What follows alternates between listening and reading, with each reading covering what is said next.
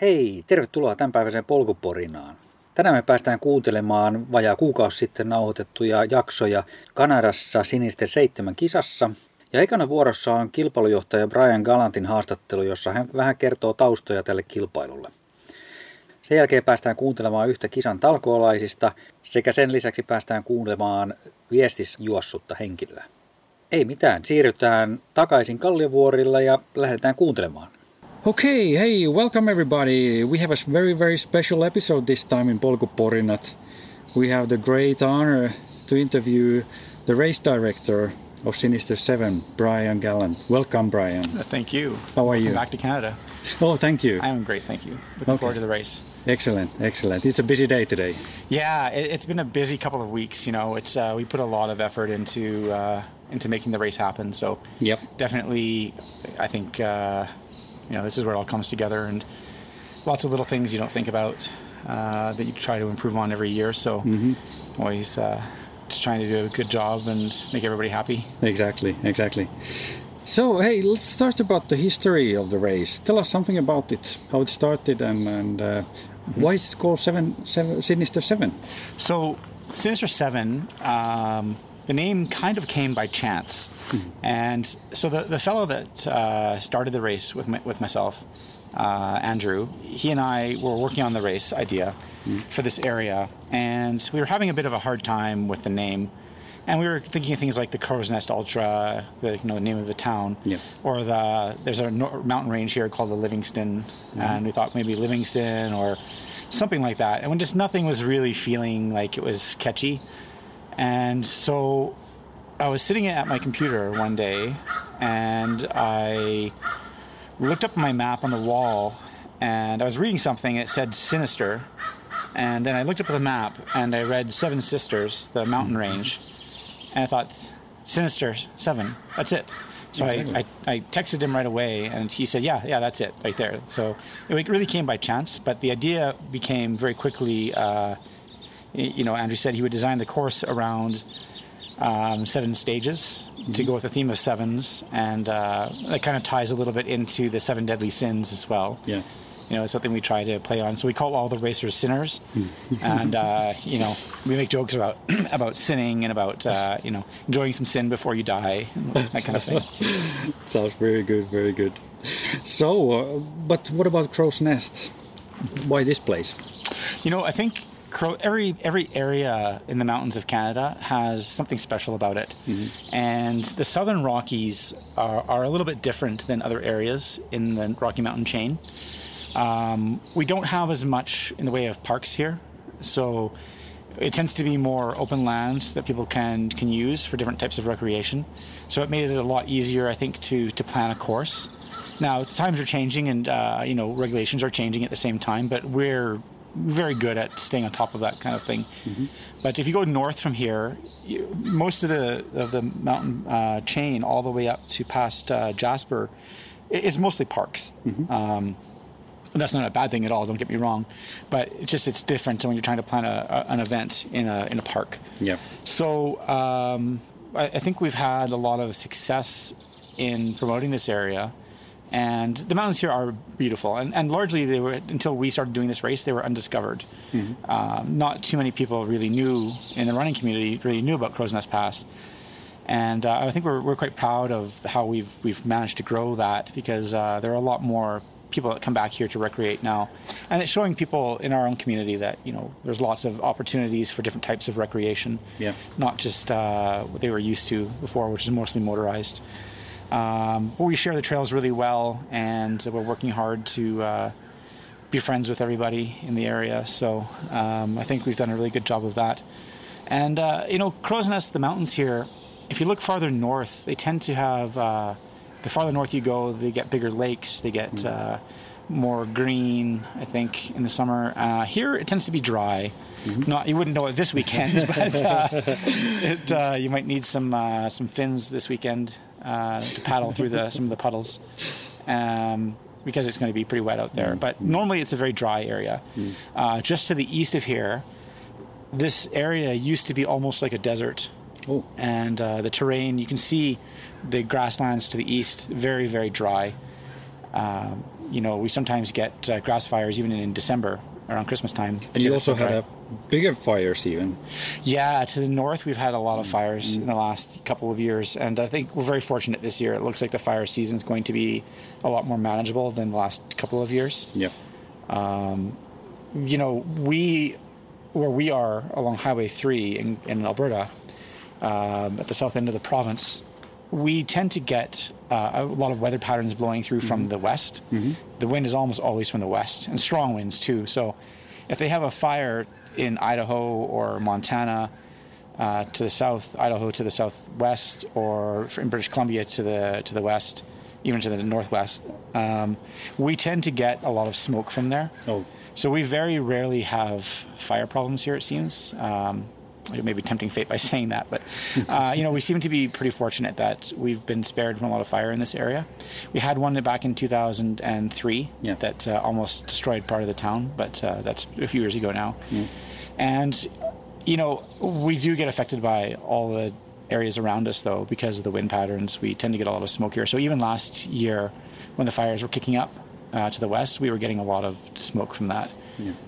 It's just that's just part of the uh, the area that we live in, and I think it's a reality of what's happening uh, in the north. Um, you know, we are drying out mm. a lot faster than we used to.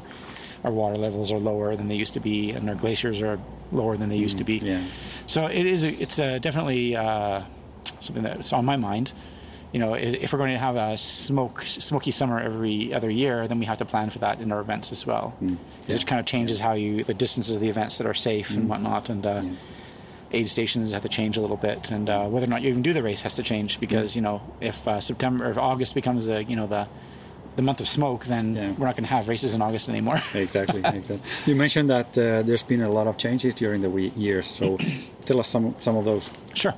Well, I mean, Sinister Seven started off small, uh, like most races. It was 159 people the first year, and we allow both solo runners and team runners.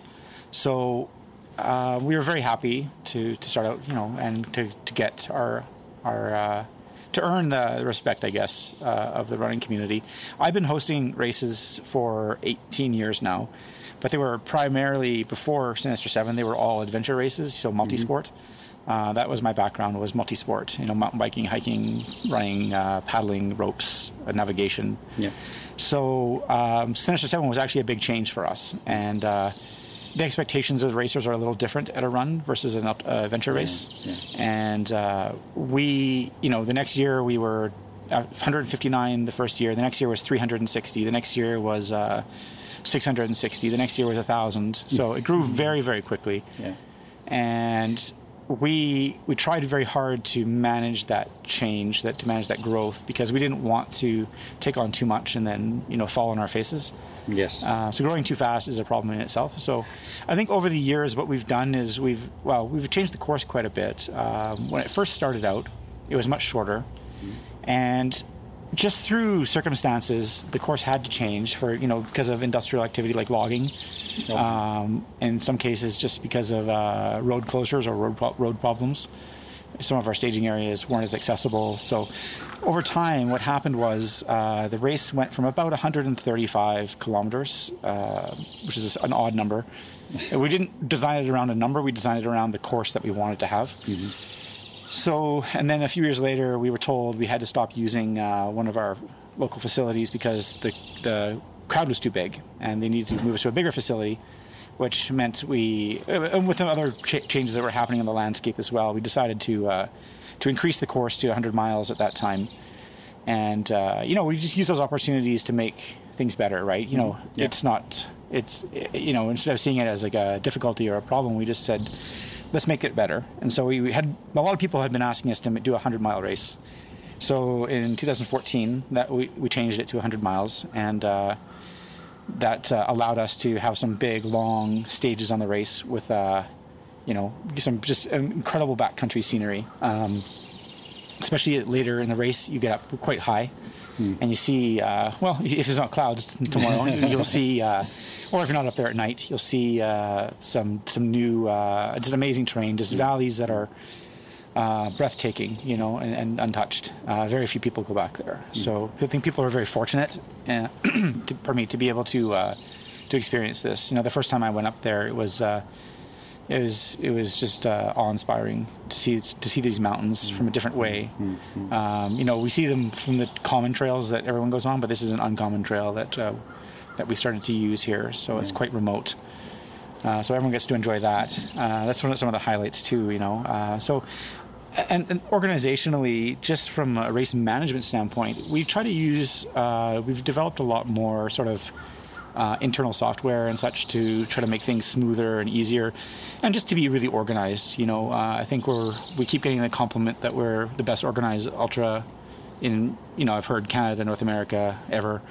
And I'd like to be the best ultra, but you know I'll take the best organized. That's okay too. yeah, yeah, yeah. And there's lots of great races out there, so I don't want to compare. But uh, you know, I think that uh, we're very fortunate that people think they see that you know we, we run a good show. Mm-hmm, So It takes a lot of volunteers too. yeah, it Yeah. does. Uh, you know, we we try hard to make it fun for the volunteers and to you know give them some incentive to be here. Um, I think we have about 250 volunteers, and we could always use more for sure. I think that uh, that's sort of a good number to, to make it work. And then we also have, uh, you know, I have about 25 of my own crew members that uh, work for me directly throughout the season Yeah. and I have a couple of people that work for me year round as well. So you know we we do a lot. We start planning more than one year in advance. So like right now, I'm thinking about changes for next year Okay. uh, already, and and we've been talking about changes for next year. For, for the last couple of months, so we're thinking about a, over a year in advance for some things, for big things, Okay. because you know we don't want to start making changes too close to the event because that just confuses everybody and makes it tough. So if we have a good idea, we say yeah next year, you know, and we write it down and we start to work on it. Excellent. Excellent. Yeah. Hey, let's go through some of the of the data for the race. So Mm-hmm. so it's basically a 100 miles. It's both solo, but it's also a team. Mm-hmm. You have seven stages. What else? How many meters of elevation and stuff like that? You're gonna ask me to remember off the top of my head now. Uh, I'm just checking if you remember them. I have them on, paper. you must have it on paper. I, I, I that's embarrassing. I don't remember offhand. 5,500, I think it was 6,500. I'm sorry. Uh, I don't. I, I don't remember offhand. yeah, yeah, it doesn't, it doesn't matter. It doesn't matter. So one more thing, if, for example, some of the of the listeners would uh, be interested to participate. You mentioned that the view is, of course, on the on the route is, is spectacular. What else do you think is special with with the Sinister Seven race? You know, I think we're a very uh, we're a big race, but we're a very genuine community of people. I think that uh, runners that come here are surprised by just how friendly and welcoming everybody is, and the community spirit, both within the running community and both and in the town, it's very very welcoming. Um, you know, and again, I think that. Uh, it's uh, it's an area that not a lot of people have have seen or discovered. They don't think to come to Canada and come to this this location to Crowsnest Pass. Yeah. They think Banff, they think Jasper, they think some of the big parks. Or um, so having, I guess it would be the I guess we're the we would be the biggest race of this kind in Canada. Uh, we have you know almost around sixteen hundred people in the race, and so uh, to have that many people coming here um, you know, it's, it's quite spectacular to see them all, um, you know, discovering the community every year and how many people have come back and really started to, to uh, you know, to, some people have even purchase houses here to, uh, to, to come on the weekends, right? So it's, uh, it's changing our community. And I think that it shows in the way the, the racers enjoy the event. Uh, very welcoming, very positive, and uh, you know, great scene. I think most races will boast great scenery, but uh, really it, it comes down to every race has something special to offer, and you know, we're just uh, we're glad to be able to do that as well. Yeah, uh, the race must have a very big impact also economically to the area. Tell us something about that. Sure. Um, we did a study a few years ago. Every every year, we do a survey with our racers, and a couple of years ago, we started to ask more economic data for the for the town. And uh, the estimate is somewhere around for the race weekend. The spending in town is about uh, 1.9 Canadian, uh, 1.9 million Canadian. And throughout the year, through return visits and people buying real estate and just uh, generally people coming through and training and and uh, just the promotional value as well. It's estimated at about three point about three point one million a year. Wow. That it brings into the community. Uh, so it's a very positive impact. Uh, you know, we work very very hard to not be a burden on anybody. You know, we. Uh, we we don't get any sort of taxpayer support or anything like that. It's all paid for out of the race entries. Um, so there's no funding publicly. It's all just uh, done through the race entry and through sponsorship. Um, so you know we try really hard to to show everybody that there's a um, that there's a great impact and that you know um, how tourism can be a great thing because this is traditionally a mining community. So that's what a lot of people know. They know industry. They don't really know tourism. And I I worked in heavy industry as well. Um, and manufacturing, so I understand uh, all that. But um, you know, I think tourism. The nice thing about it here is that it's it's a very low uh, startup cost for people, and it's uh, a very low footprint. You know, Yeah, there's not a yeah. lot of disturbance from it. Yeah. So, uh, you know, I mean, downtown, you're going to see a lot of cars this weekend. Uh, the whole town will be packed. The li- restaurants will be lined up. And so everybody gets uh, a little something out of it. Yeah. And that's really what. And we also, um, on top of that, we work really hard to try and involve community groups. So, uh, just for instance, down the road here, because our parking lot's going to be full soon, because there's only so much parking at this uh, facility um, the church down the road has said, okay, well, we have a big field, come park in our lot. And they have people here directing traffic. And uh, the rodeo club, uh, the Cana- Kananaskis Rodeo Association, they do trail sweeping for us. And the, the Pass ATV club, the quad squad, they do trail sweeping for us. And they help with uh, putting up the, the signs. Um, you know, you get the radio club, the ham radio club. They help out with communications, and uh, you know the uh, the Bear Smart Club, the people that uh, help manage bears in the community. Um, they help out with things as well, and then there's so many groups that get involved. Uh, tomorrow morning, the United Riders of Crowsnest, the mountain bike club, will be leading the racers out on the first stage. You know, that's that's their they're getting involved, and uh, you know, there's so many groups that uh, that that that that do different things, and uh, you know, we, we really want to see them make money out of it. Uh, there's a because there's no not enough accommodation in our small town. Um, we have an informal campground, and so every year a club applies to get the campground, and, they make about probably three to five thousand dollars, depending on how they run it, off the campers there. And uh, you know, so these little clubs they get a lot out of it too, and we try really hard to involve them uh, because it, it, it brings us into the community more and makes it valid for the community. I Yeah. think because they can see the benefits that, that everyone's getting. Uh, so yeah, that's some of the things that we do, and I think that is over. It's you know you know it's overall it's a very very positive impact. I mean it is a big number of people to come to a small town, but uh, any way you, you slice it, I think ultimately it's very positive. Yeah, yeah, exactly. So, have you done any surveys on the uh, from the local people how they feel about it? What's the feedback from them?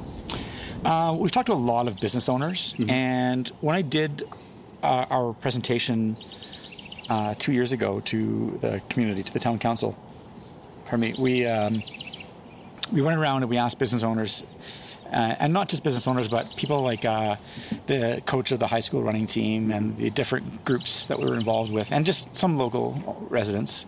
Um, what they thought about the event, and you know, the feedback was really, really positive.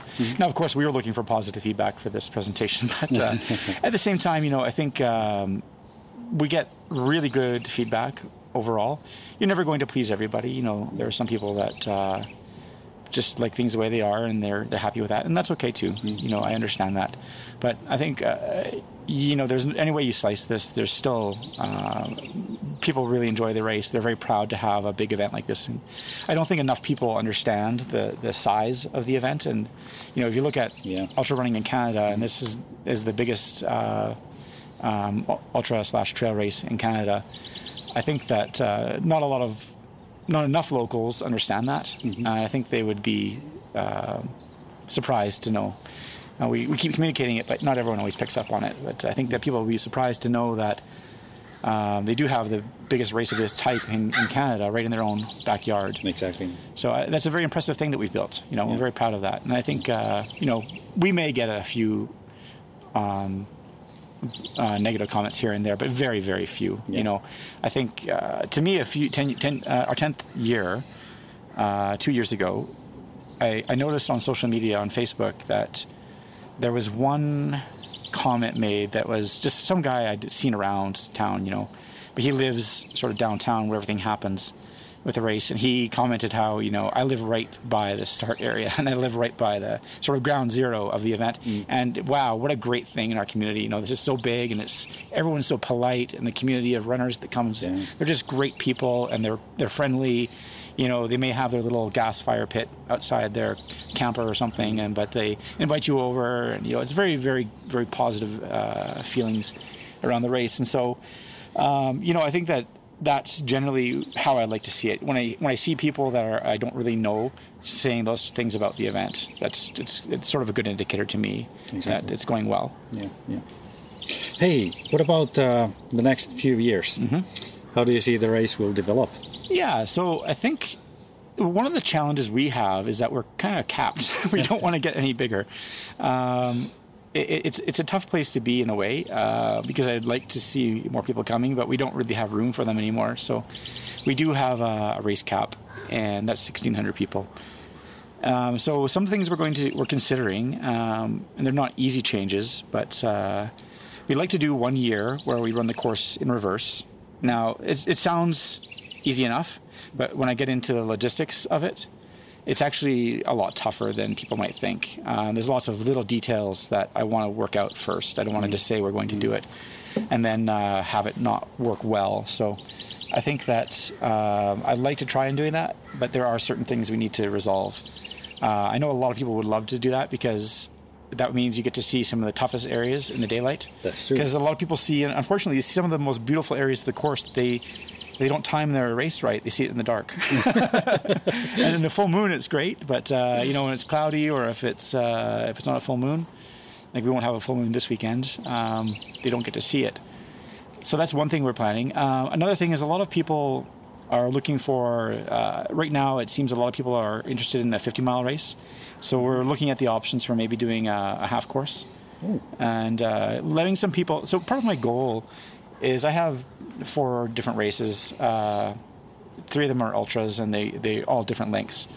And part of my goal is to help people go from sort of a new trail runner to uh, to serious trail runner into ultra marathons. Mm.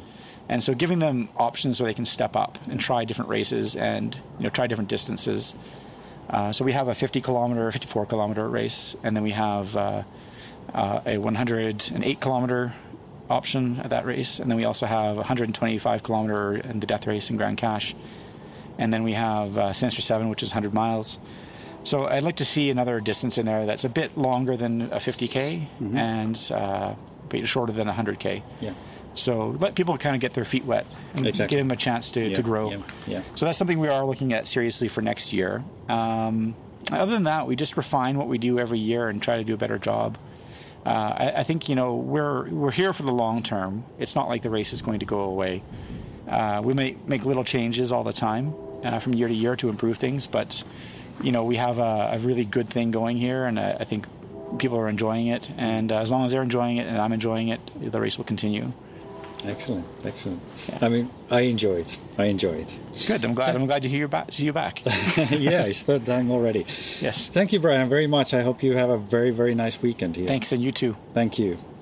Okay, now we have a very, very special opportunity to speak one of the runners here in Sinister Seven. So, welcome, uh, and uh, please tell your name. Hi, I'm Tamara Poulsen. Um, I'm from here in Alberta, in from St. Albert's, and I'm running here with my team. Uh, there's seven of us. Uh, I'm going to be doing leg seven, which is the last leg. Okay. So hopefully, uh, my team are really strong runners, or I'm not as strong. Haven't been training too much, but um, hopefully we'll start around. I'll get to start around 1:30 a.m. Wow. We're planning for, so we'll be done nice, so you nice will, and early. Yeah, you will be on the podium then. No, I don't think really? so. no, I don't think so. But I think we'll be in good time. I'll probably, honestly, be the one to sort of slow everyone down at the end. But um, yeah, it's great. It's beautiful here, and it's. I've done it once before. They're all very seasoned veterans. They've, you know, some of them have done it for eight years. Oh. Um, so yeah, it's beautiful. It's it's an amazing experience to be able to do this. Here in our beautiful country. Great, so great. yeah. So uh, you come from where?